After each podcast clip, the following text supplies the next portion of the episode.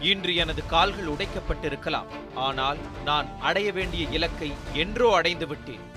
இனி மரியாதையோடு ஆட்சியை விட்டு நாங்கள் வெளியேறுகிறோம். அதற்காக பெருமையும் படுகிறோம். அரசியலில் இறுதியானது கடைசியானது என்று எதுவுமே கிடையாது. இந்த வரிகள் சுதந்திர இந்தியாவின் ஏழாவது பிரதமரான வி. பி. சிங்கின் கடைசி நாடாளுமன்ற உரை. இதற்கு பின்பாக நடந்த நம்பிக்கை வாக்கெடுப்பின் இறுதியில் பெரும்பான்மையை இழந்து இவரது ஆட்சி கவிழ்ந்தது. இவ்வாறு இவரது ஆட்சி கவிழும் நிலையை ஏற்படுத்தியது எது? ஆட்சி கவிழும் அளவிற்கா வி பி சிங் தன்னுடைய ஆட்சியை நடத்தினார்? இந்த கேள்விகள் வி பி சிங்கை குறித்தும் அவரது அரசியலை குறித்தும் எழுப்பப்படும் கேள்விகள். இந்த கேள்விகளுக்கு விடையளிக்கிறது இந்த தொகுப்பு. வி பி சிங் என்று அரசியல் தளத்தில் அனைவராலும் அறியப்படும் விஸ்வநாத் பிரதாப் சிங் ஆயிரத்து தொள்ளாயிரத்து முப்பத்தி ஒன்றாம் ஆண்டு ஜூன் இருபத்தைந்தாம் தேதி உத்தரப்பிரதேச மாநிலத்தில் தயா சமஸ்தானத்தின் ராஜ குடும்பத்தில் பிறந்தவர். செல்வச் செழிப்பில் பிறந்த வி. பி. சிங் ஐந்து வயது இருக்கும் பொழுது அவரது அண்டை சமஸ்தானமான மண்டாவின் ராஜா பகதூர் ராம்கோபால் சிங் என்பவரால் தத்தெடுக்கப்பட்டார். தனக்கான சொந்த வாரிசு இல்லாமல் தவித்துக் கொண்டிருந்த ராஜா பகதூர் ராம்கோபால் சிங் அந்த வேதனையை போக்க வி. பி. சிங்கை தத்தெடுத்து வெளி உலகமே தெரியாமல் மிகுந்த செல்வச் செழிப்போடு வளர்த்தார். என்னதான் செல்வச் செழிப்பில் வளர்ந்தாலும் வி. பி. சிங்கின் சிறுவயது அவ்வளவு இனிமையாக அமையவில்லை. அவரது வளர்ப்பு தந்தை தொற்று நோயால் பாதிக்கப்பட அந்த தொற்று எங்கே வி. பி. சிங்கை பாதித்து விடுமோ என பயந்து அவரை மிகுந்த பாதுகாப்போடு வளர்த்தனர். இதன் காரணமாக தனிமை வி. பி. சிங்கை ஆட்கொள்ளத் தொடங்கியது. பெற்றோரின் அன்பு இல்லாமல் தனிமைச் சிறையில் வாடிய வி. பி. சிங் தங்கக்கூண்டில் அடிபட்ட கிளியைப் போல அவதிப்பட்டார். V P. சிங்கை தொடர்ந்து துரத்திய தனிமையிலிருந்து விடுபட கலைகளின் பக்கம் தனது கவனத்தை திருப்பினார். ஓவியம் வரைவது கவிதை எழுதுவது புத்தகங்கள் வாசிப்பது ஆகியவற்றை தன்னுடைய தினசரி கடமையாக கொண்டார். வீட்டில் இருந்தபடியே தொடக்க கல்வியை பயின்ற வி. பி. சிங் தனது வளர்ப்பு தந்தையின் மரணத்துக்கு பிறகு டேராடூன் கர்னல் பிரவுன் பள்ளியிலும் அலகாபாத் பாய்ஸ் உயர்நிலைப் பள்ளியிலும் தன்னுடைய பள்ளி படிப்பை பயின்றார். இதனைத் தொடர்ந்து கல்லூரி படிப்பை வாரணாசியில் உள்ள உதய் பிரதாப் கல்லூரியிலும் அலகாபாத் பல்கலைக்கழகத்திலும் பயின்றார். தான் பயிலும் கல்வியின் மூலம் சமூகத்தில் பாதிக்கப்பட்ட மக்களின் நலனுக்காக பயன்படுத்த வேண்டும் என்று எண்ணினார். இதுவே அவரை சட்டம் பயிலவும் வைத்தது. செல்வச் செழிப்பான ராஜ குடும்பத்தில் பிறந்ததால் நாட்டில் நிலவி வந்த பதற்றமான அரசியல் மற்றும் சமூக போராட்டங்கள் பற்றி சிறிதளவும் அறியாமல் மிகுந்த பாதுகாப்போடு வளர்ந்த வி. பி. சிங்கின் வாழ்க்கையில் முதல் திருப்பு முனையாக அமைந்தது ஆயிரத்தி தொள்ளாயிரத்து நாற்பத்தி எட்டில் அலகாபாத் பல்கலைக்கழகத்தில் அவர் மாணவராக பயிலும் போது மாணவர் தேர்தலில் போட்டியிட்டு வெற்றி கண்டதுதான். பின்னாளில் வி. பி. சிங் மிகப்பெரும் அரசியல் தலைவராக பரிணமித்தாலும் இதுதான் அவரது முதல் தேர்தல் வெற்றியாக அமைந்தது. இயல்பாகவே சமூக நோக்கம் கொண்டிருந்த வி. பி. சிங் வினோபாபாவின் சமூக செயல்பாடுகளில் ஆர்வம் கொண்டு தனது இருபத்தி ஆறாவது வயதில் அவரது பூமிதான இயக்கத்தில் பங்கு பெற்று ஆயிரத்தி தொள்ளாயிரத்து ஐம்பத்தி ஏழில் பாசனா கிராமத்தில் இருந்த தன்னுடைய பண்ணை விட்டையும் அதனை சுற்றியிருந்த பெரும் நிலங்களையும் ஏழைகளுக்கு தானமாக வழங்கினார்.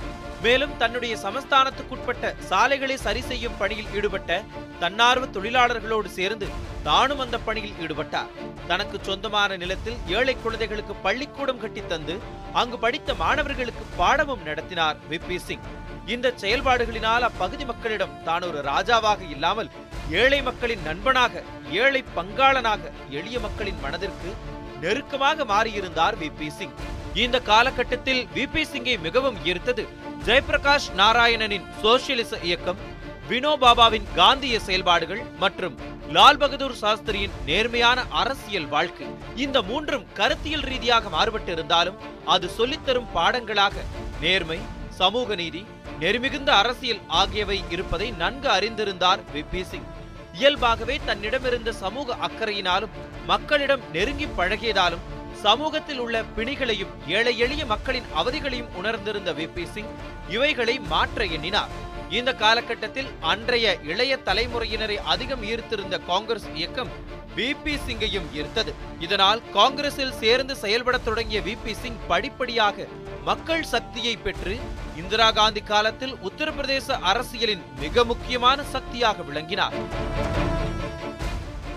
ஆயிரத்தி தொள்ளாயிரத்து அறுபத்தி ஒன்பதில் அந்த மாநிலத்தின் சட்டமன்ற உறுப்பினராக வெற்றியை கைப்பற்றி பின்னர் சில காலங்களில் காங்கிரஸ் கட்சியின் தலைமை குரடாவாகவும் செயல்பட்டார்.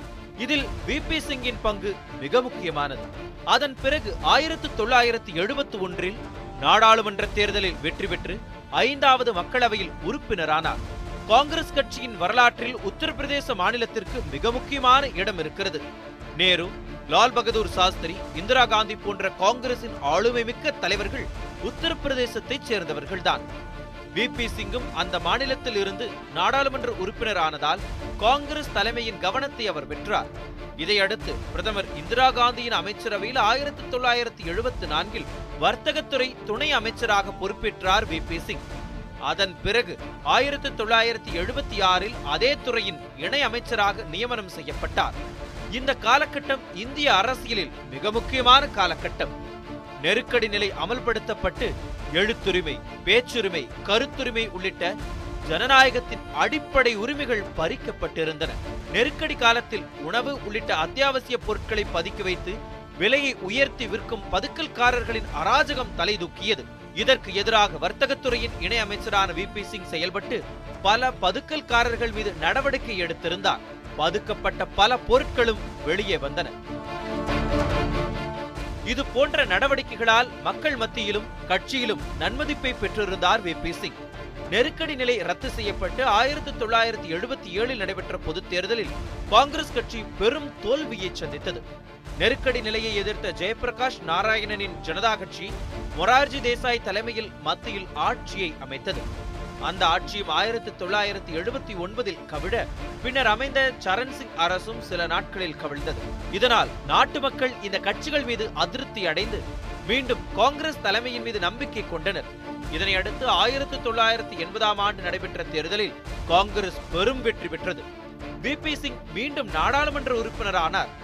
விபி சிங்கின் அரசியல் ஆற்றலை நன்கு அறிந்திருந்த இந்திரா காந்தி விபி சிங்கை உத்தரப்பிரதேச மாநிலத்தின் காங்கிரஸ் கட்சியை வலுப்படுத்தவும் அங்கு நிலவி வந்த பதற்றமான சூழலை கட்டுப்படுத்தவும் அவரை உத்தரப்பிரதேசத்தின் முதல்வராக நியமனம் செய்தார். ஆயிரத்து தொள்ளாயிரத்து எண்பதுகளில் உத்தரப்பிரதேச மாநிலத்தில் கொள்ளையர்களின் அட்டகாசம் அதிகமாக இருந்தது. குறிப்பாக சம்பல் பள்ளத்தாக்கில் இருந்த கொள்ளையர்கள் பல கொள்ளைகளில் ஈடுபட்டு அச்சுறுத்தி வந்தனர். அவர்களை ஒடுக்குவதாக வாக்குறுதி அளித்தே உத்தரப்பிரதேசத்தின் முதல்வரானார் வி. பி. சிங். தான் அளித்த வாக்குறுதிகளை நிறைவேற்ற பல முயற்சிகள் எடுத்திருந்தாலும் எதுவுமே கை கொடுக்கவில்லை. இதற்கு விலையாக தன்னுடைய சொந்த சகோதரனையே இழந்தார் வி. பி. சிங். இதனால் தன்னுடைய முதல்வர் பதவியையும் துறந்தார். விபி சிங்கின் நேர்மைக்கு கிடைத்த பரிசாக ஆயிரத்து தொள்ளாயிரத்து எண்பத்தி மூன்றில் அவரை மாநிலங்களவை எம்பி ஆக்கினார் இந்திரா காந்தி. இந்த முறை மிக முக்கிய துறையான வர்த்தகத்துறையின் அமைச்சர் பொறுப்பு அவருக்கு வழங்கப்பட்டது. இந்திரா காந்தியின் இறப்புக்கு பிறகு ராஜீவ் காந்தி பிரதமராக பதவியேற்றுக் கொண்டார். பதவியேற்ற வேகத்திலேயே பொதுத் தேர்தலையும் எதிர்கொண்டார். இந்த முறை இந்திரா காந்தியின் இறப்பால் நாடு முழுவதும் இருந்த அனுதாப அலையால் காங்கிரஸ் நானூறுக்கும் அதிகமான இடங்களில் வெற்றியை கைப்பற்றி மிக பெரும் பலத்தோடு ஆட்சியை அமைத்திருந்தது. ராஜீவ் காந்தி தலைமையில் அமைந்த புதிய அமைச்சரவையில் வி. பி. சிங்கிற்கு நிதித்துறை வழங்கப்பட்டது. இந்தியா இருபத்தி ஓராம் நூற்றாண்டை நோக்கி நகர்ந்து கொண்டிருந்த இந்த காலகட்டத்தில் அதற்கேற்ப இந்தியாவை கட்டமைக்க பல திட்டங்கள் திட்டப்பட்டன. ஆனால் அவற்றை செயல்படுத்த போதிய பணம் இல்லை. மேலும் நாட்டின் கஜானாவும் வறண்டு போய் இருந்தது இந்த நிலைக்கு என்ன காரணம் என ஆராய்ந்தார் நிதி அமைச்சரான வி. பி. சிங். பெரும் தொழிலதிபர்களின் வரியேப்பே இந்தியாவின் கஜானா வறண்டிருப்பதற்கு காரணம் என எளிதாக கண்டுகொண்டார். பெரிய பெரிய தொழிலதிபர்கள் தங்கள் வருமானத்திற்குரிய கணக்கையும் காட்டுவதில்லை. அதற்கான வருமான வரியையும் முறையாக கட்டுவதில்லை என பகிரங்க குற்றச்சாட்டை முன்வைத்திருந்தார் வி. பி. சிங். நோய்க்கான காரணத்தை கண்டுபிடித்தவர் அதற்கான அறுவை சிகிச்சையையும் ஆரம்பித்தார். இதன் விளைவாக பல வட இந்திய ஊடகங்கள் விமர்சித்த ரெய்டு ராஜ்யம் தொடங்கியது. அமலாக்கத்துறையின் முயற்சியால் வரி ஏய்ப்பு செய்பவர்களின் பட்டியலை தயாரித்தார் வி. பி. சிங். அந்த பட்டியலில் உள்ள பெயர்கள் அதிர்ச்சியை ஏற்படுத்தின. அந்த பட்டியலில் முன்னிலையில் இருந்த அனைவருமே சமூகத்திலும் அரசியல் களத்திலும் மிகுந்த செல்வாக்கு உடைய பெரும் தொழிலதிபர்கள். இவர்கள் அளிக்கும் நிதியாலேயே காங்கிரஸ் உட்பட பல கட்சிகள் தங்கள் கட்சியின் நிதி தேவைகளை பூர்த்தி செய்து வந்தன. இருப்பினும் வி. பி. சிங் தயங்காது அவர்கள் மீது நடவடிக்கையை எடுத்தார். இதன் விளைவாக வரி ஏய்ப்பு செய்ததாக ரிலையன்ஸின் திருபாய் அம்பானிக்கு சொந்தமான இடங்களிலும் இந்திய சூப்பர் ஸ்டாரும் ராஜீவின் நெருங்கிய நண்பருமான அமிதாப் பச்சனின் இல்லங்களிலும் வருமான வரி சோதனைகள் நடைபெற்றன. இதன் அடுத்த கட்டமாக கிர்லோஸ்கர் என்ற தொழிலதிபரை கைது செய்து அவருக்கு கைவிலங்கும் போடப்பட்டது. இதனால் ஆத்திரமடைந்த சில தொழிலதிபர்கள் ராஜீவின் அரசுக்கு நெருக்கடி கொடுத்தனர். இதனை அடுத்து விபி சிங்கிடமிருந்த நிதித்துறை பறிக்கப்பட்டு ஆயிரத்தி தொள்ளாயிரத்தி எண்பத்தி ஏழில் அவருக்கு பாதுகாப்புத்துறை வழங்கப்பட்டது. பாதுகாப்புத்துறை அமைச்சர் பொறுப்பை ஏற்றதுமே தனது நேர்மையான நடவடிக்கைகளை அங்கேயும் தொடர்ந்தார் விபி சிங் பதவியேற்ற சில மாதங்களிலேயே ராஜீவ்காந்தி நியமித்த இந்திய ராணுவ செலவுகளை தணிக்கை செய்யும் அந்நிய நாட்டு நிறுவனமான ஃபேர்பாக்ஸை எதிர்த்தார். இதனால் ஏற்கனவே இருவரிடையே இருந்து வந்த கருத்து வேறுபாடு அதிகரித்தது. இதன் விளைவாக ராணுவத்துறையின் கோப்புகளை உன்னிப்பாக கவனிக்க தொடங்கினார் விபி சிங் ராஜீவ் அரசையே உலுக்கிய HDW என்ற நீர்மூழ்கி கப்பல் வாங்கும் விவகாரத்தின் ஸ்வீடனிலிருந்து போபஸ் பீரங்கி வாங்கப்பட்டதிலும் பல கோடி ரூபாய் ஊழல் நடந்திருப்பதற்கான கோப்புகள் தன்னிடம் இருப்பதாக ஒரு அதிர்ச்சி தகவலை வெளியிட்டார். இந்த விவகாரம் பிரதமர் ராஜீவின் மிஸ்டர் கிளின் என்ற இமேஜை உடைக்கும் அளவுக்கு சென்றது. ஆயிரத்தி தொள்ளாயிரத்தி எண்பத்தி ஏழாம் ஆண்டு ஏப்ரல் நான்காம் தேதி விபி சிங்கை சந்தித்த ராஜீவ் நமக்குள் இடைவெளி விழுந்துவிட்டது. இனி இணைந்து செயல்பட முடியாது என்றார்.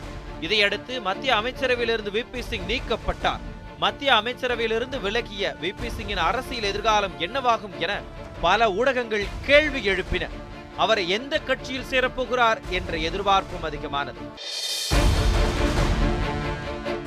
ஜன்மோர்ச்சா என்ற புதிய கட்சியை தொடங்கினார் விபி சிங். கட்சி தொடங்கிய ஓராண்டுக்குள் முக்கியமான ஒரு தேர்தலை புதிய கட்சியான ஜன்மோர்ச்சா சந்திக்க வேண்டியிருந்தது. அலகாபாத் எம்பியாக இருந்த நடிகர் அமிதாப் பச்சன் போபஸ் ஊழலில் மறைமுகமாக செயல்பட்டதாக பேச்சுகள் அடிபட்டதால் தனது எம்பி பதவியை ராஜினாமா செய்ய வேண்டிய நிலை ஏற்பட்டது. இதனால் நடந்த இடைத்தேர்தலில் ஜன்மோர்ச்சாவின் சார்பாக விபி சிங் தனது சொந்த மண்ணில் போட்டியிட்டார். விபி சிங்கிற்கு எதிராக ஆளுங்கட்சியான காங்கிரஸ் லால் பகதூர் சாஸ்திரியின் மகன் அனில் சாஸ்திரியை வேட்பாளராக நிறுத்தியது. விபி சிங்கோ எந்தவித ஆடம்பரமுமின்றி ஒரு மோட்டார் சைக்கிளின் பின்னால் உட்கார்ந்து கொண்டு தலையில் கைக்குட்டையை கட்டிக்கொண்டு தொகுதியில் மக்களோடு மக்களாக பிரச்சாரம் செய்தார். ஆளுங்கட்சிக்கு எதிராக பல கேள்விகளை எழுப்பினார். விபி சிங்கின் எளிமையான அணுகுமுறை கட்சிகளுக்கு அப்பாற்பட்டு அனைத்து மக்களையும் கவர்ந்தது. இதன் விளைவாக அலகாபாத் இடைத்தேர்தலில் விபி சிங் சுமார் ஒரு லட்சத்து இருபத்தைந்தாயிரம் வாக்கு வித்தியாசத்தில் மாபெரும் வெற்றி பெற்றார். இந்த வெற்றி ராஜீவ் காந்தி மற்றும் விபி சிங் என்கிற இரு தலைவர்களின் வாழ்விலும் பெரும் திருப்பு முனையாக அமைந்தது. காங்கிரசுக்கு மேலும் பல நெருக்கடிகளை தர விபி சிங் முயற்சித்தார். இந்த முயற்சி ஆயிரத்தி தொள்ளாயிரத்தி எண்பத்தி எட்டு அக்டோபரில் பலன் அளித்தது. விபி சிங்கின் ஜன மோர்ச்சாவோடு ஜனதா கட்சி லோக் தளம் சோசியலிச காங்கிரஸ் ஆகிய கட்சிகள் இணைந்து ஜனதா தளம் என்ற புதிய கட்சியை உருவாக்கினார் விபி சிங். வலிமையான காங்கிரஸை எதிர்க்க ஜனதா தளத்தை உருவாக்கிய விபி சிங் அதை மேலும் வலுவாக்க இந்தியா முழுவதும் வீசிய காங்கிரஸ் எதிர்ப்பலையை கச்சிதமாக பயன்படுத்திக் கொண்டார். காங்கிரஸ் எதிர்ப்பு நிலையில் இருந்த இந்திய கட்சிகளை ஒன்றிணைத்து தேசிய முன்னணி என்ற புதிய கூட்டணியை உருவாக்கினார் விபி சிங். இந்த கூட்டணியில் திமுக தெலுங்கு தேசம் அசாம் கனபரிஷத் ஆகிய கட்சிகள் இடம்பெற்றன. இந்த புதிய கூட்டணியின் தலைவராக என் டி ராமராவும் ஒருங்கிணைப்பாளராக விபி சிங்கும் இருந்தனர். இந்த கூட்டணிக்கு முதல் வெற்றியை பெற்று தந்தது தமிழகம்தான். ஆம் ஆயிரத்து தொள்ளாயிரத்து எண்பத்தி ஒன்பதில் தமிழக சட்டமன்ற தேர்தலை திமுக தேசிய முன்னணி கூட்டணி எதிர்கொண்டதுதான். சந்தித்த முதல் தேர்தலிலேயே மாபெரும் வெற்றியையும் கைப்பற்றியது. விபி சிங்கை தமிழக அரசியல் சூழல் மிகவும் கவர்ந்தது. விபி சிங்கிற்கு பெரியாரின் கருத்துக்களால் தமிழகம் அப்படியொரு நிலையை எட்டியிருந்தது வியப்பளித்தது. தமிழகத்தில் பெற்ற வெற்றியை இந்தியா முழுவதும் பெற ஆயத்தமானது ஜனதா தளம். ஆயிரத்தி தொள்ளாயிரத்தி எண்பத்தி ஒன்பதில் இந்தியாவில் பொது தேர்தல் நடைபெற்றது. இதில் காங்கிரஸ் நாட்டின் வளர்ச்சிகளை முன்னிறுத்தி பிரச்சாரம் செய்தது. இதற்கு எதிராக தேசிய முன்னணி ஓபஸ் ஊழலை முன்னிறுத்தி பிரச்சாரம் செய்தது. ஆயிரத்தி தொள்ளாயிரத்தி எண்பத்தி ஒன்பதாம் ஆண்டு பொது தேர்தலில் ஊழலே பிரதான பிரச்சனையாக முன்னிறுத்தப்பட்டது. இந்த தேர்தலின் முடிவில் காங்கிரஸ் இருநூறு தொகுதிகள் பெற்று தனி பெரும்பான்மை பெற்றிருந்தாலும் காங்கிரசால் ஆட்சி அமைக்க முடியவில்லை. ஏனெனில் கம்யூனிச கட்சிகளும் பாரதிய ஜனதாவும் தேசிய முன்னணி ஆட்சி அமைக்க ஆதரவளித்தது. இதன் விளைவாக விபி சிங் இந்தியாவின் ஏழாவது பிரதமரானார். இங்கே கவனிக்க வேண்டியது கருத்தியல் ரீதியாக நேரெதிர் திசையில் இருந்த இரு கட்சிகளான பாஜகவும் கம்யூனிஸ்ட் கட்சிகளும் ஓரணியில் திரண்டது. அதுவே முதல் முறை. இதற்கு மிக முக்கிய காரணமாக இந்த இரு கட்சிகளின் பொது எதிரியான காங்கிரஸை வீழ்த்துவதற்கே என கருதப்படுகிறது. விபி சிங் ஆட்சி காலத்தில் உலக அரசியலில் பல மாற்றங்கள் நிகழ்ந்து கொண்டிருந்தன. பல புதிய சித்தாந்தங்கள் நாடுகளை மாற்றி அமைத்துக் கொண்டிருந்தன. இது இந்தியாவுக்கு மேலும் பல நெருக்கடிகளை உருவாக்கின. இவைகளை விபி சிங் அரசு உறுதியாக எதிர்கொண்டு செயல்பட்டது. இதற்காக விபி சிங் ஆட்சி அமைந்ததும் பல புதிய திட்டங்கள் உருவாக்கப்பட்டு செயல்படுத்தப்பட்டன. இந்த திட்டங்கள் அனைத்தும் சமூக நீதியையும் ஏழை மக்களுக்கான வாழ்க்கையையும் பெற்றுத் தந்தது. விபி சிங் மாநில உரிமைகளை மதிக்கும் பிரதமராக இருந்தார். தமிழகத்தின் நீண்ட நாள் பிரச்சனையான காவிரி பிரச்சனைக்கு பல அரசியல் நெருக்கடிகளுக்கு இடையில் காவிரி நடுவர் மன்றத்தை அமைத்து ஆண்டுதோறும் தமிழகத்திற்கு இருநூற்றி ஐந்து டிஎம்சி தண்ணீரை பெற்றுத் தந்தவர் விபி சிங். இலங்கைக்கு ராஜீவ்காந்தி அனுப்பிய அமைதி காக்கும் படைக்கு தமிழர்களிடம் கிடைத்த எதிர்ப்பால் அவர்களுக்கு மதிப்பளித்து அமைதி காக்கும் படையை விபி சிங் திரும்ப பெற்றார். விபி சிங் தனது அரசியலை சமூக நீதி அரசியலாக கட்டமைத்தார். அவரது ஆட்சி ஒடுக்கப்பட்ட நீதி மறுக்கப்பட்ட மக்களுக்கு ஆதரவளிக்கும் ஆட்சியாக இருந்தது. அரசியல் வரலாற்றிலும் சமூக நீதி வரலாற்றிலும் விபி சிங்கின் பெயர் நிலைத்திருக்கும்படியான ஒரு வரலாற்று சிறப்புமிக்க சட்டத்தை அமல்படுத்தினார். ஆம் பத்தாண்டுகளாக கிடப்பில் இருந்த மண்டல் கமிஷனை தூசுதட்டி எடுத்தார் எடுத்தார் விபி சிங். மண்டல் கமிஷனின் பரிந்துரைகளில் ஒன்றான பிற்படுத்தப்பட்ட மக்களுக்கான இருபத்தி ஏழு விழுக்காடு இடஒதுக்கீட்டை ஆயிரத்தி தொள்ளாயிரத்து தொண்ணூறாம் ஆண்டு நாடாளுமன்றத்தில் அமல்படுத்தி இதன் மூலம் பெரியார் அம்பேத்கர் ராம் மனோகர் லோக்கியா உள்ளிட்டோர்களின் கனவு நனவாகிறது என குறிப்பிட்டார். இட ஒதுக்கீடு சட்டத்திற்கு எதிராக வட இந்தியா முழுவதும் மதவாதிகளின் தூண்டுதலால் பல போராட்டங்கள் நிகழ்த்தப்பட்டன. தூண்டுதலின் பேரில் சில மாணவர்கள் தீக்குளித்தனர். வட மாநிலங்கள் முழுவதும் வி. பி. சிங்கிற்கு எதிராக கோஷங்கள் எழுப்பப்பட்டன. இது அரசியல் ரீதியாகவும் அவருக்கு நெருக்கடிகளை தர ஆரம்பித்தது. சில ஆதரவு கட்சிகள் மத்தியில் மறைமுகமாக அதிருப்தி ஏற்பட்டதால் ஆட்சிக்கு ஆபத்து ஏற்படும் நிலை உருவாகியது.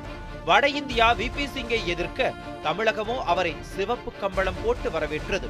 பிற்படுத்தப்பட்ட சமூகத்தின் நம்பிக்கை விளக்கை ஏற்றி வைத்ததால் தமிழகம் விபி சிங்கிற்கு சமூக நீதி காவலர் என பட்டம் கொடுத்து மகிழ்ந்தது. இந்த காலகட்டத்தில் பாஜகவின் மூத்த தலைவர்களுள் ஒருவரான எல் கே அத்வானி ரத யாத்திரை எனும் பிரம்மாஸ்திரத்தை கையில் எடுத்தார் அதன்படி அயோத்தியில் பாபர் மசூதி இருக்கும் இடம் ராமர் பிறந்த இடம். எனவே அது ராம ஜென்ம பூமி. அந்த இடத்தில் ராமர் கோவில் கட்டப்படும் என தீர்மானிக்கப்பட்டது. இதற்கு ஏராளமான இந்துக்களிடம் வரவேற்பு இருந்தது. எனவே ஆயிரத்து தொள்ளாயிரத்து தொண்ணூறாம் ஆண்டு சோம்நாத்திலிருந்து ஜெய் ஸ்ரீராம் என்ற முழக்கத்துடன் ரத யாத்திரையை தொடங்கினார் அத்வானி மதச்சார்பற்றவரான வி பி சிங் ரத யாத்திரை செல்லும் இடங்களிலெல்லாம் இந்தியாவின் அமைதியை சீர்குலைக்கும் நிலையை உருவாக்குகிறது. எனவே அது தடுத்து நிறுத்தப்பட வேண்டும் என கூறினார். இதையடுத்து வி பி சிங்கின் ஜனதாதளத்தின் தளபதிகளுள் ஒருவரான பீகாரின் முதல்வர் லாலு பிரசாத் யாதவ் வி பி சிங்கின் உத்தரவுப்படி அக்டோபர் இருபத்தி மூன்றாம் தேதி அதிகாலையில் பீகாருக்குள் நுழைந்த ரத யாத்திரையை தடுத்து நிறுத்தி நாட்டின் அமைதியை சீர்குலைப்பதாக சொல்லி அத்வானியை கைது செய்தார். இதனால் கோபத்தின் உச்சத்திற்கே சென்ற பாஜக எங்களது ஆதரவால் மத்தியில் ஆட்சி அமைத்துக் கொண்டு எங்களது தலைவர்களையே கைது செய்வதா என ஆர்ப்பரித்து தேசிய முன்னணிக்கான தனது ஆதரவை திரும்ப பெற்றுக் கொண்டது. இதனால் தேசிய முன்னணியின் பெரும்பான்மை கேள்விக்குள்ளாக்கப்பட்டது. இதையடுத்து நாடாளுமன்றத்தில் நம்பிக்கை வாக்கெடுப்பு நடைபெற்றது. இதில் விபி சிங்கின் தேசிய முன்னணி தனது பெரும்பான்மையை இழந்து ஆட்சியை பறிகொடுத்தது. சமூக நீதிக்காகவும் மத நல்லிணக்கத்திற்காகவும் போராடிய தலைவரை மதத்தின் பெயரால் வீழ்த்தியதை இந்த நாடே கைகட்டி வேடிக்கை பார்த்தது. ஆனால் இதை பற்றி கவலைப்படாத விபி சிங் தனது ஆட்சி காலத்தில் நடைபெற்ற சமூக சீர்திருத்த செயல்பாடுகள் சமூக நீதிக்கான விதையாக செயல்படும் என பெருமைப்பட்டார். விபி சிங்கை நாடே கைவிட்ட போதும் தமிழகம் அவரை வாரி அணைத்துக் கொண்டது. தமிழகம் முழுவதும் சுற்றுப்பயணம் செய்ய ஏற்பாடு செய்தார் அன்றைய தமிழக முதல்வரான கருணாநிதி. இதையடுத்து பல அரசியல் பதவிகள் அவரை தேடி வந்தன. ஆனால் அதனை அவர் நிராகரித்து விட்டார். இதில் பிரதமர் பதவியும் அடங்கும். மெல்ல மெல்ல தீவிர அரசியலில் இருந்து விலகிக் கொண்ட விபி சிங் எப்போதெல்லாம் நாட்டின் ஜனநாயகம் கேள்விக்குள்ளாக்கப்படுகிறதோ அப்போதெல்லாம் தனது குரலை நாட்டின் குடிமகனாக ஒலிக்கச் செய்தார். ஆயிரத்தி தொள்ளாயிரத்தி தொன்னூற்றி இரண்டு அம்பேத்கர் நினைவு நாளான டிசம்பர் ஆறாம் தேதி கர சேவகர்கள் வரலாற்று சின்னமான பாபர் மசூதியை இடித்தனர். இதனால் நாடெங்கும் மதக்கலவரங்கள் வெடித்தன. இதனால் பேராபத்து ஏற்படும் என அச்சப்பட்ட விபி சிங் மும்பையில் உண்ணாவிரதம் இருந்தார். இதனை கொச்சைப்படுத்த மதவாதிகள் உண்ணும் விரதம் இருந்தனர். இதனால் ஆத்திரமடைந்த விபி சிங் தண்ணீர் குடிப்பதையே நிறுத்திவிட்டார். இதனால் விபி சிங்கின் இரண்டு சிறுநீரகங்களும் பாதிக்கப்பட்டன. இதனை அறிந்த தமிழக இளைஞர்கள் தங்களது சிறுநீரகத்தை தர முன்வந்தனர். இதனை தடுத்து தமிழக இளைஞர்களுக்கு நன்றி தெரிவித்த விபி சிங் அடுத்த பிறவி என ஒன்று இருந்தால் நான் தமிழனாக பிறக்க ஆசைப்படுகிறேன் என மனம் நிகழ்ந்தார். சிறுநீரக பாதிப்பால் அவதிப்பட்ட விபி சிங்கிற்கு மற்றுமொரு பேரிடியாக வந்தது இரத்த புற்றுநோய். தனது வாழ்நாள் முழுவதும் இந்த இரு பெரும் நோய்களை மனவலியோடு எதிர்கொண்டு வந்தார் விபி சிங். கடுமையான உடல் உபாதைகளாலும் வயது மூப்பின் காரணமாகவும் விபி சிங் ஓய்வெடுக்க தொடங்கினார். இக்காலத்தில் அவருக்கு ஆறுதலாக இருந்தது அவரது சிறு வயது காதலான ஓவியங்கள் தான். இடையிடையே அரசியல் நிகழ்வுகளையும் உற்று கவனித்து வந்தார்.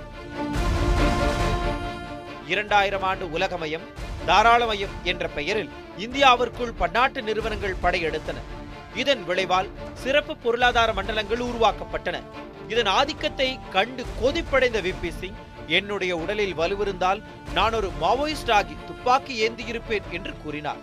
இரண்டாயிரத்தி ஐந்தில் மீண்டும் ஜன்மோர்ச்சா கட்சியை புதுப்பித்து டெல்லி குடிசிவாழ் மக்கள் அப்புறப்படுத்தப்படுவதை எதிர்த்து ஏழை மக்களுக்காக களத்தில் இறங்கி குரல் கொடுத்தார். இதனையடுத்து உத்தரப்பிரதேச மாநிலம் தாத்ரியில் விவசாய நிலங்கள் அனில் அம்பானியின் ரிலையன்ஸ் நிறுவனத்திற்கு தாரை வார்க்கப்பட்டதை எதிர்த்து போராடினார். இரண்டாயிரத்து ஆறாம் ஆண்டு ஆகஸ்ட் பதினெட்டாம் நாள் காவல்துறையின் தடைகளை மீறி அம்பானிக்கு தாரை வார்க்கப்பட்ட விவசாய நிலத்தில் ஏறுழுது அடித்தட்டு மக்களுக்கு தன் ஆதரவு எப்போதும் உண்டு என்பதை நிலத்தை கீறி ஆழமாக பதிவு செய்தார் விபி சிங். பல ஆண்டுகளாக அவரை வாட்டி வதைத்த சிறுநீரக பிரச்சனைகளும் இரத்த புற்றுநோயும் முற்றி மருத்துவமனையில் அனுமதிக்கப்பட்டிருந்தவர். இரண்டாயிரத்தி எட்டாம் ஆண்டு நவம்பர் இருபத்தி ஏழாம் தேதி தன்னுடைய எழுபத்தி ஏழாவது வயதில் மரணத்தை தழுவினார்.